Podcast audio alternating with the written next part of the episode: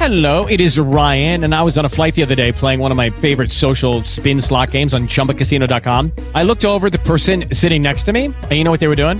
They were also playing Chumba Casino. Coincidence? I think not. Everybody's loving having fun with it. Chumba Casino is home to hundreds of casino style games that you can play for free anytime, anywhere, even at 30,000 feet. So sign up now at chumbacasino.com to claim your free welcome bonus. That's chumbacasino.com and live the Chumba life. No purchase necessary. Group. Void prohibited by law. See terms and conditions. 18 plus. It is Ryan here, and I have a question for you. What do you do when you win?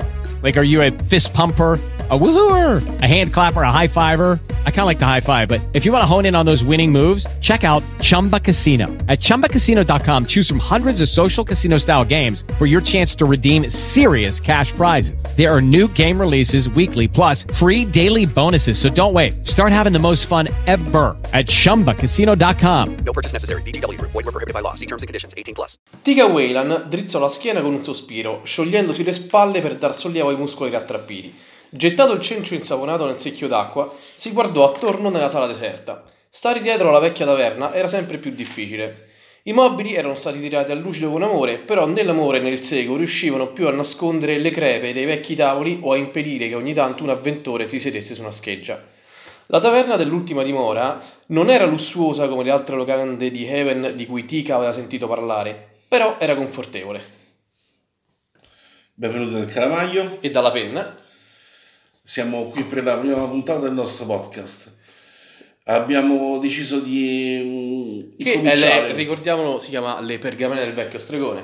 giustamente, abbiamo deciso di incominciare questa nostra avventura nel, mm, nella nostra cavalcata a dorso di drago in quello che eh, noi sappiamo, noi conosciamo come il fantasy e lo spunto per il gioco di ruolo. Ehm, In questa prima puntata tratteremo di un argomento che è nato abbastanza recentemente, non è certamente l'inizio del secolo di Tolkien, ma sono gli anni Ottanta a cavallo di quello che è stato l'inizio del gioco di ruolo con i Dungeons and Dragons e con ehm, la prima vera avventura della TSR nel creare un eh, mondo alternativo dove far giocare e dove far vivere nuove avventure ai suoi giocatori. Beh, anche se bisogna dire che eh, avevano già creato altri mondi alternativi che erano ad esempio il Greyhawk. E questo però è stato il primo progetto ambizioso della TSR riguardo a un eh, collegamento tra le moduli di avventura, e libri e merchandise. Da qui nasce infatti tutta la parte degli anni 90 con il Forgotten Realms, con Rea Salvatore, con ehm, il Dark Sun e tutte le varie espansioni che poi sono nate insieme allo Spelljammer e al multiverso che la TSR ha creato. in cui c'è stato sempre un legame a doppio filo tra eh, libri e, e moduli di avventura.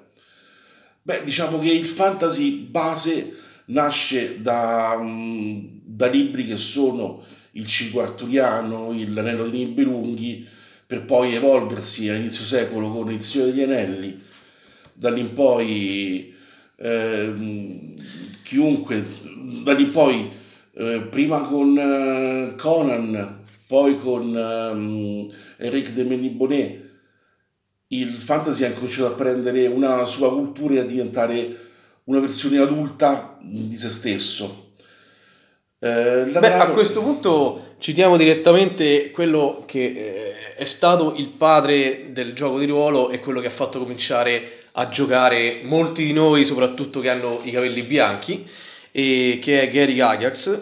E per lui eh, era eh, ovvio, il- se non altro esplicito, il legame tra eh, narrativa, libri e il gioco di ruolo, tant'è che nell'introduzione al eh, D&D Original sul primo volume Man and Magic eh, ve lo dico già direttamente tradotto così risparmiamo tempo che per noi è tiranno purtroppo. Eh, in fondo all'introduzione lui dice che il- parlando di queste nuove regole di questo nuovo gioco eh, lui dice che queste regole riguardano essenzialmente un gioco fantasy e che quei giocatori che eh, sono privi di, di immaginazione, quelli a cui non interessano le avventure di eh, Barros, di John Carter, e quelli che, a cui non interessano le eh, avventure di Conan il Barbaro scritte da Howard, quelli eh, che non si divertono nel leggere le, i racconti fantastici scritti da Fritz Leiber su Fafhrd e il Grey Mouser, non troveranno Dungeons and Dragons di loro gusto. Però quelli la cui immaginazione non ha confini e eh, troveranno invece eh, diciamo, una risposta alle loro preghiere in, eh, in questo gioco. Diciamo che come introduzione è, è, un punto di vista molto serio perché Beh, lui, quello... mette, lui mette dei paletti, lui mi dice noi giochiamo fantasy, adesso vi spiego cos'è. E soprattutto dice che eh, bisogna andare oltre le regole. Sostanzialmente. E come spesso accade durante una partita, il giocatore è schiavo della, della sua scheda. Eh, quello che Gigax voleva dire già dall'inizio è proprio il contrario, che voi dovete essere superiori alla vostra scheda. E, mm, il, uno dei personaggi principali di questa saga è nato proprio così, è nato da una scheda fatta e da un'interpretazione particolare. Ehm, quando il, la TSR incominciò questo progetto e diede a Margaret a Margaret, a Margaret Weiss. Hickman. La gestione di questa, di questa partita in effetti. Eh, loro incominciarono Beh, subito a creare dei personaggi. Sì. questi personaggi erano ovviamente carta e inchiostro. Fino al momento in cui eh, uno dei giocatori al tavolo abbassando la voce, abbassando la schiena e facendosi roco, interpretò la prima battuta di Reislin nella maniera in cui noi ci immaginiamo il personaggio, perciò freddo, introverso. E quella, quell'interpretazione ha creato il personaggio, non sono state le regole su cui era basato. Parlando del progetto Dragonlance, e stiamo prendendo informazioni dall'intervista reciproca di Margaret Weiss a Tracy Hickman e Tracy Hickman a Margaret Weiss che è uscita nel numero 120 di Dragon Magazine e che poi per diciamo, stare un po' nei tempi eh, pubblicheremo sulla nostra pagina eh, Facebook e Instagram che è GDR Viterbium e potete seguirci, ci fa piacere. Eh, questa intervista doppia eh, riguarda proprio come i due autori sono stati eh, assunti dalla TSR per questo loro progetto ambizioso. Così ambizioso che all'inizio non si chiamava Dragonlance, ma l'avevano chiamato Project Overlord. E come dicevamo, è il primo progetto organico che doveva riguardare moduli di avventure e libri e merchandise. E ben presto ehm, partorì, eh, grazie alla penna dei due autori citati, eh, la prima trilogia. E qui sotto mano abbiamo una eh, bella edizione repubblicata da Armenia eh, a fine anni 90 ehm, che è Le cronache annotate. Ma i romanzi sono usciti separatamente con il titolo di I draghi del crepuscolo d'autunno, I draghi della notte d'inverno, I draghi della not- dell'alba di primavera. E è uscito mh, contemporaneamente anche il primo di poi una lunga campagna di moduli di avventura. Il primo modulo si chiama Dragons of Despair, che eh, apriva a un eh, grande progetto che è questo della Dragonlance. E oggi volevamo dedicarci quindi appunto non alle opere e gli autori che ha eh, citato direttamente Gygax, ma alla Dragonlance proprio perché è stato il primo progetto organico eh, di casa eh, TSR che poi ha dato là a una vasta letteratura fantasy, perché poi eh, Tracy Hickman e Margaret Weiss hanno continuato a scrivere anche fuori dalla TSR e hanno scritto tantissimo. Ma non soltanto loro, eh, i, i libri della, della Dragonlance sono eh, scritti da mm, al tutt'oggi almeno 12 scrittori differenti e trattano sia del passato che del presente. Ehm, per fare un piccolo esempio, eh, la Dragonlance al momento in cui incominciano la, la storia che avete del primo libro dei draghi del crepuscolo d'autunno um, ha già visto cinque ere. Cinque ere sono i, um, sono i cinque passaggi fondamentali che la civiltà di, um, di questo pianeta ha vissuto finora. Diciamo che la più importante per noi è la terza era, che si svolge all'incirca 300 anni fa e in cui per ultimo si sono visti combattere draghi con, um, con uomini che li montavano e che um, e, di, e, la guerra è finita con la distruzione di Ishtar che, la, che era la capitale del continente di, Ansalon il continente principale di Kryn Beh, allora, visto che c'è un continente da esplorare, saliamo in groppa al nostro drago personale. Sì, ce ne siamo procurati uno, visto che stiamo parlando di Dragonlance, non poteva mancare, che è Smaug III. Ma è docile? L'abbiamo... Ci abbiamo già messo... Ha i suoi bei croccantini. Ok, spero che un paio di quintali ne abbiamo portati, perché a vederlo dovrebbe mangiare mucche per, giusto così. Cosa vediamo dall'alto di questo continente? Da, dall'alto questo continente è diviso in, um, in molte isole e, e ha un'estensione abbastanza vasta.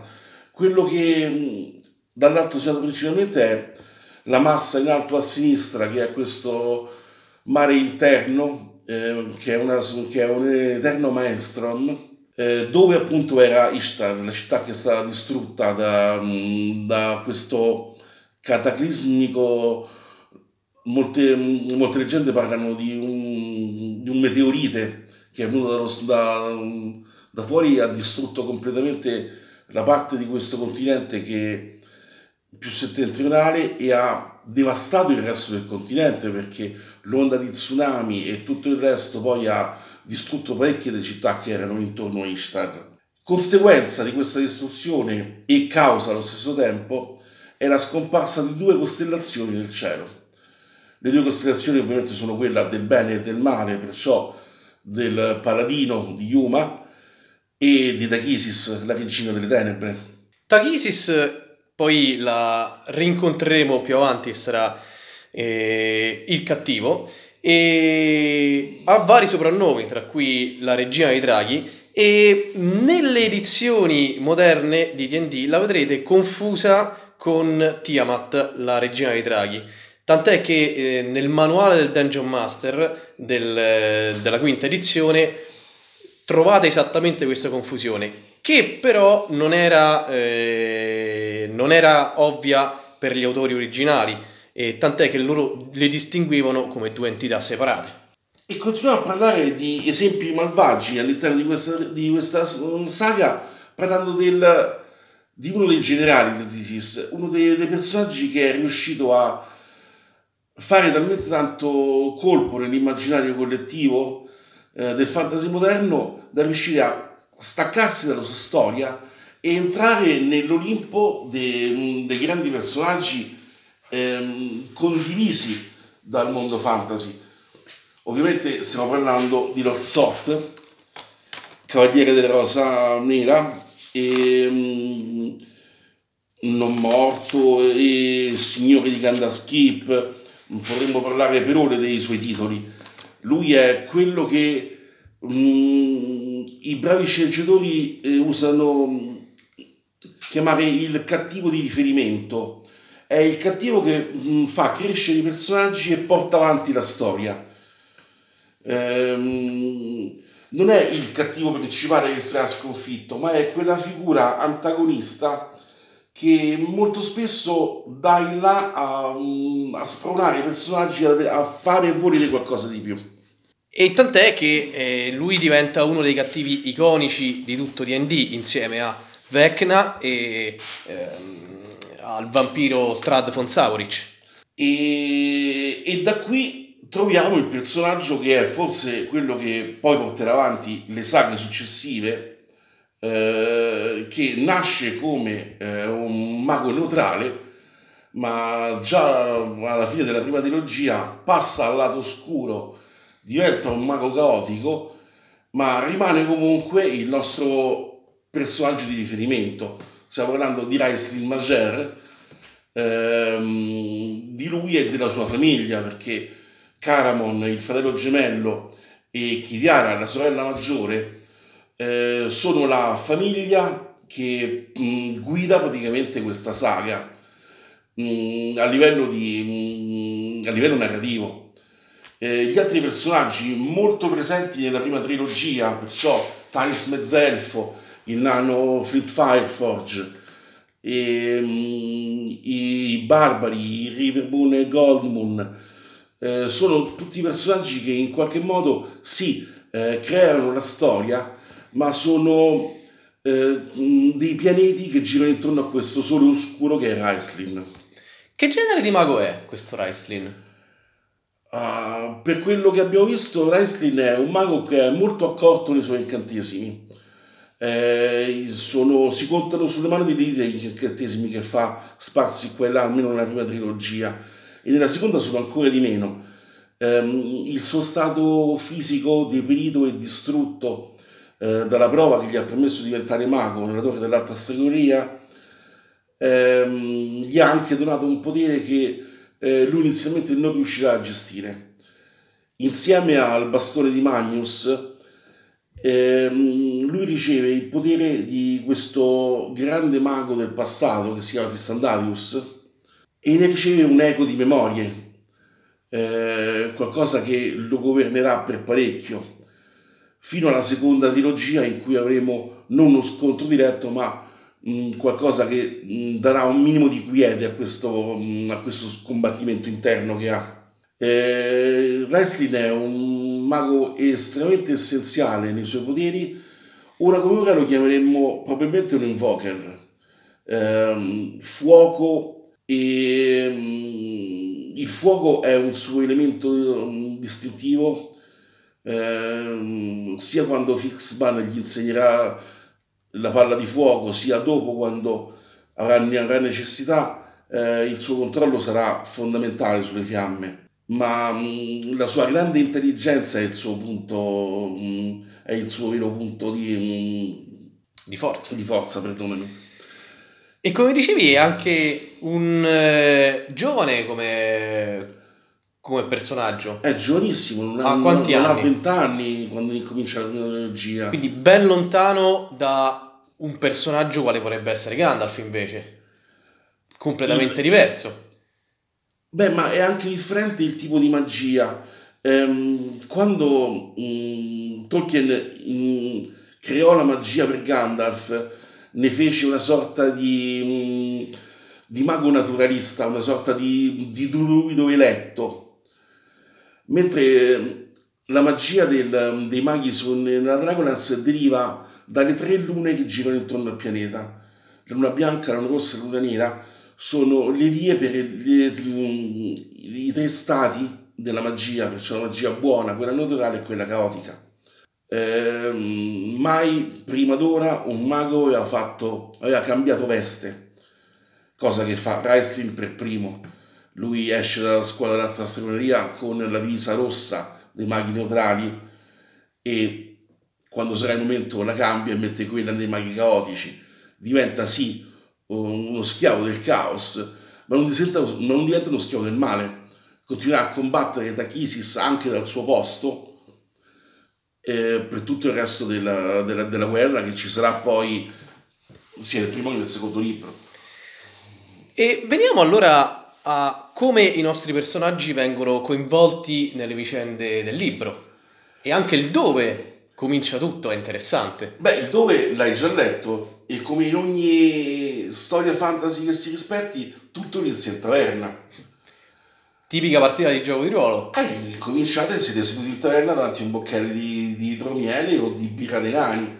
Eh, prima leggevi di Tika, eh, che era, um, che, era, che, che poi diventerà una, una valente guerriera, ma che all'inizio è semplicemente la cameriera della taverna dell'ultima casa. L'ultima dell'ultima casa è il luogo in cui è il luogo familiare in cui i nostri, i nostri giocatori si avventrano, si incontrano, si rincontrano in effetti a inizio partita, eh, a inizio storia, perché si erano lasciati già anni prima con l'idea del dover andare a cercare, a dare un'occhiata al mondo e ne sono tornati, hanno ritrovato questo appuntamento eh, rispettato da tutti quanti, tranne Chitara che nel frattempo ha assunto altri problemi e si ritrovano lì e lì facciamo conoscenza anche per la prima volta di Fitzban. Fitzban, come dicevo, è l'incarnazione terrestre di, di Uma, il, ehm, il dio buono, il paladino per eccellenza. Eh, Fitzban è smemorato, Fitzban è sopra le nuvole, Fitzban è permaloso e giocherellone. È Gandalf con un po' di humor, semplicemente questo. Perciò barba lunga, capello a punta, vestito celeste con il bastone. È il classico can- mago del fantasy che tutti conosciamo e lo ritroveremo continuamente a- ad aiutare i PG quando servirà. Perdonate, io parlo di PG perché per me sono personaggi giocanti. Per me questa è una partita, è- non è un libro, anche se io ho iniziato... mh, quando ho letto questo libro non sapevo cosa fosse un gioco di ruolo. Eh, ho fatto il, il passaggio contrario. Ho letto prima il libro e da lì ho scoperto che esistevano i giochi di ruolo e ho trovato la, scatola, la prima scatola rossa del Dungeons and Dragons. E quindi Fitzban in sostanza eh, recluta gli altri personaggi o in che modo li introduce alle vicende che poi andranno avanti per tre libri? Eh, Fitzban mm, non instrada mai i personaggi verso un qualcosa che loro devono fare per lui. Fitzban semplicemente eh, li sorveglia dall'esterno, gli aiuterà quando può e risolverà piccoli problemi quando può, ma non è mai una guida né un, ehm, né un faro. È testimone degli eventi e in qualche modo agevola qualche passaggio. In sostanza stai parlando di Fitzban come di un Dungeon Master. Praticamente sì, è la versione buona del Dungeon Master che gli sta fa- gli sta a fianco. Perché noi veniamo sempre dipinti come cattivi. Io sia la- il, eh, il, il calamaio, entrambi, insomma, da un po' di anni, da un bel po' di anni, eh, masterizziamo. Come dicevo, le- abbiamo parlato prima di GDR Viterbium, che è la nostra associazione, che ha sede a Viterbo. Tornando, tornando a Beh, noi. però guarda, JJ, no, RR, con la, la saga de- del ghiaccio e del fuoco ci ha aiutato tanto in questo. La gente si è resa conto che un PG può morire anche nella prima stagione. Ah, Martin, Sì. cioè, morire per motivi totalmente a caso. Beh, sono funzionali alla storia, quello diciamo sicuramente di sì, però mm, per quanto siano un po' sovrili alcune morti, ma lasciamo perdere, ne parleremo più avanti anche di lui. Eh, Personaggi ehm, e razze. Il mondo è il classico mondo fantasy, perciò abbiamo eh, elfi.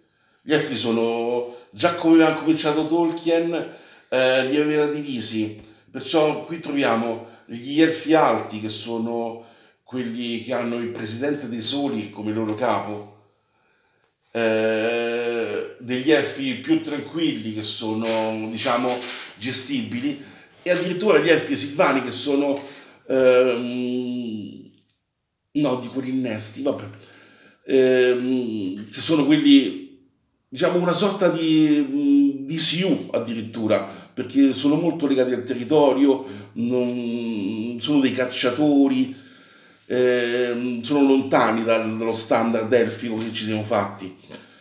Eh, troviamo nani in eh, grande quantità e di un certo orgoglio. Ehm, questi nani sono eh, tutto, tutto insieme, sono grandi guerrieri, sono grandi artigiani, hanno una grande storia alle spalle, eh, ci sono intere catene montuose vuote e lavorate con eh, le loro città all'interno. Ehm, l'era dei nani è ancora potente in questo, in questo mondo. Quindi le vicende di elfi e nani sono molto intrecciate con quelle degli umani. Eh, c'è una sorta di libero passaggio per quanto riguarda i nani all'interno delle comunità sia elfiche che umane. E il nano in sé è una razza molto rispettata su Kryn, proprio per la sua versatilità e la sua forza in battaglia. Sta di fatto che eh, gli artigiani nani vengono, fanno spesso, si racconta molto spesso nel libro di artigiani che fanno grandi distanze per venire ehm, a essere, a andare a lavorare in, in giro per il continente maggiore. Anche con i nomi abbiamo sentito che sono eh, tutti altisonanti e... Beh, e se si- pensi che il nano principale della storia, il suo nome è Fireforge. La bellezza di tanti nomi così altisonanti, Sturm Brightblade, ehm, Rivermoon, eh, sono tutti nomi composti inglesi che danno quella sorta di epicità che, mm, che serve un gioco di ruolo. Eh, un, un gioco di ruolo fantasy è epico per definizione. Eh, perciò è il, più è grande e altisonante il tuo nome, spesso è, più è l'effetto che fai. Di solito basta un, a un certo punto basta un nome, per, non serve sguainare le spade. Fai un bel check di carisma e hai risolto ogni problema. Altri posti in cui i nostri avventurieri, in cui il nostro party si potrebbe imbattere. La geografia di Ansalon è, è enorme e copre quasi tutto quello che conoscete, dalle grandi pianure dei, dei barbari al nord alle foreste con questi enormi alberi eh, tipo baobab che sono mm, che a Solace a- mm, sono le case del popolo perché il popolo direttamente ha costruito le case sopra gli alberi cosa che hanno fatto anche molte, molti elfi hanno queste enormi sequoie e tutti intorno hanno costruito i- le loro case. E mm, luoghi terribili in mezzo a città desolate o mm, completamente abbandonate che sono nella parte superiore o prendete Solamnia. Solamnia è eh, ora come ora forse una delle più grandi città del continente.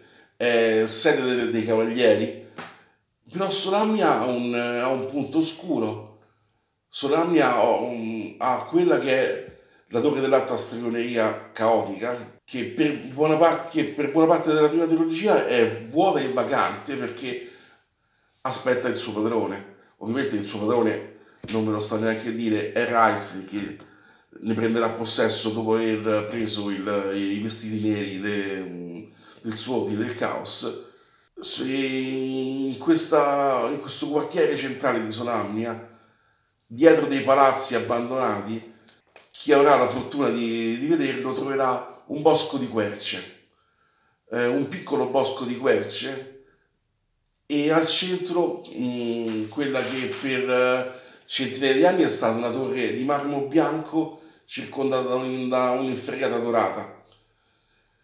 Quando dopo la fine della terza era i maghi l'abbandonarono questa, mh, questa torre, l'ultimo di loro, a guardiano di questa, mh, della torre, si lanciò da- dalla parte più alta del- della torre e cadendo sull'inferriata maledisse la- l'ingresso della torre e chiunque fosse girato intorno fino a che il maestro del passato e del presente sarebbe ritornato a reclamarla. Un ottimo spunto per un'avventura questo. Uno spunto per tutta una campagna. Considera che questo posto è talmente tanto eh, greve, anche soltanto a, a passarci, che i Kender, che sono eh, gli Halfling di questa ambientazione, che notoriamente non hanno paura di nulla. Anche i Kender non entrano nel bosco di Sharakin, perché il- come tutti hanno questo peso nel cuore e questa mano gelida che li sta per, per toccare. Sentono tutti questa esperienza. E a proposito di quella mano gelida della torre, vi leggo l'ultimo eh, brano con cui si chiude la trilogia. Quell'urlo stridulo echeggiò di nuovo e una pallida mano si protese dalla porta della torre. Un volto spettrale, contorto per il furore, galleggiò nell'aria umida. Raistlin non si mosse. La mano si avvicinò ancora di più. Il volto gli promise le torture dell'abisso, dove sarebbe stato trascinato per aver osato sfidare nella sua incommensurabile follia la maledizione della torre. La mano scheletrica toccò il cuore di Raistlin, poi, tremando, si arrestò. Sappi questo, disse Raistlin con calma, sollevando lo sguardo sulla torre e modulando la sua voce in modo che potesse essere sentita da quelli all'interno. Io sono il padrone del passato e del presente. La mia venuta è stata predetta, per me la porta si aprirà. La mano scheletrica si ritrasse e, con un lento gesto d'invito, dischiuse l'oscurità. La porta si aprì girando sui cardini silenziosi. E questo è quello che, diciamo, conclude la prima trilogia. Questo- Torniamo per, Mhm. per un momento al- alla cattiva e se si parla di un cattivo ci devono essere anche degli sgherri e della manovalanza. La sua mano armata. Beh, allora, mh, lei ha due tipi di sgherri che, diciamo, eh, saltano agli occhi più facilmente. Eh, uno è uno stuolo di draghi, perché draghi rossi, draghi verdi e draghi blu fanno eh, la fila davanti al suo castello per partecipare alle sue guerre. Eh, ricordiamo che in questa ambientazione i draghi erano ancora divisi per colori e per effetti, perciò i draghi blu spadavano eh, fulmini magici, i draghi verdi acido e i draghi rossi fiamme. A questo si aggiunge la mutazione. Eh, uno, dei maghi, uno dei maghi principali di Dachisis riesce a corrompere le uova mh, di draghi dormienti e da queste creare i draconiani.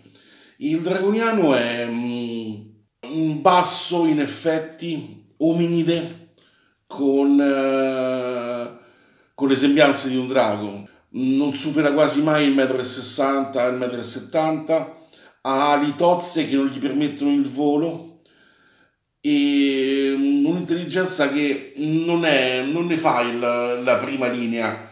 Eh, molto spesso sono gli umani a comandare i draconiani nelle battaglie o in giro per gli accampamenti. Mm, diciamo che non sono proprio così furbi, però sono una padronanza a bassissimo costo perché da Chisis usa eh, le uova dei draghi buoni per, per crearli. In questo modo ha la duplice voglia di eliminare eventuali draghi che potrebbero darle fastidio e farsi un suo esercito. Un'altra cosa molto divertente che ci ha portato la, la Dragonlance è una lingua. Eh, non è l'elfico di Tolkien, sono piccole frasi o semplici comandi, ma che sono entrati nel, nel dizionario comune dei giocatori di ruolo.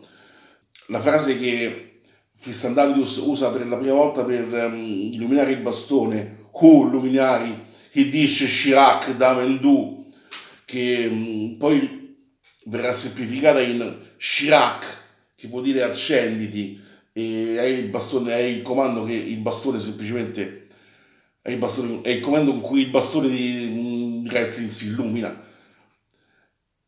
Eh, e tante altre piccole frasi come eh, quella dell'incantesimo per la palla di fuoco che Fitzban insegna a Raislin o mm, altre piccole conversioni ehm, ci hanno dato un, un esempio di una lingua inventata e di alcuni termini come eh, l'amicide in elfico di, mm, di Tolkien appunto dicevamo il, il mellon tipico che è eh, gli amici in, ehm, secondo elfico. Tol- in, in elfico secondo Tolkien è una frase, è una singola parola, però mh, molte di quelle Dragonlance sono entrate nel nostro comune.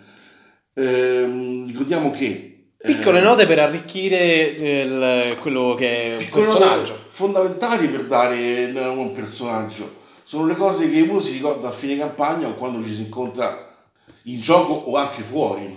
Esattamente.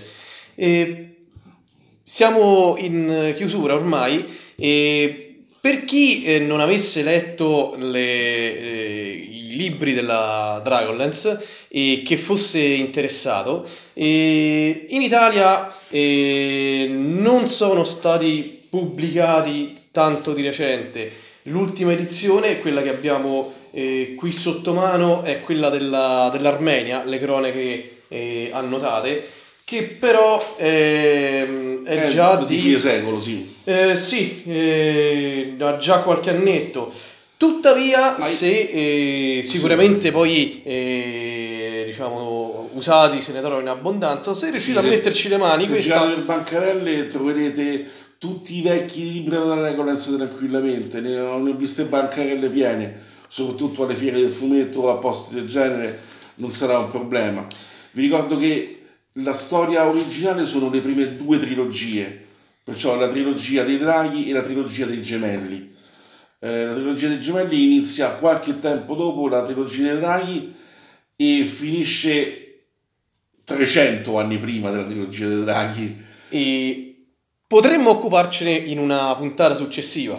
E riguardo a questa edizione, dicevo, le cronache annotate, ha la peculiarità, che se vi capita è molto interessante, di avere, è stata eh, diciamo, eh, poi corredata di note 15 anni dopo, buoni, la prima stesura dei, dei tre libri, e le note sono degli stessi autori, tant'è che qui e lì trovate eh, delle note con a fianco TRH e MW, che sono eh, le iniziali dei rispettivi autori. E quindi sostanzialmente è come se vi guardaste un film con i commenti del regista, è questa peculiarità. E per ora vi lasciamo, ma la nostra cavalcata a dorso di Smaug Terzo in questo eh, territorio condiviso tra eh, narrativa, letteratura e giochi di ruolo non si conclude e la prossima volta eh, torneremo un po' a ciò che eh, invece Gygax aveva citato, come abbiamo letto nell'introduzione del primo, primo volume di Dungeons and Dragons. Alla prossima puntata Un saluto dal Caravaglio. e dalla penna.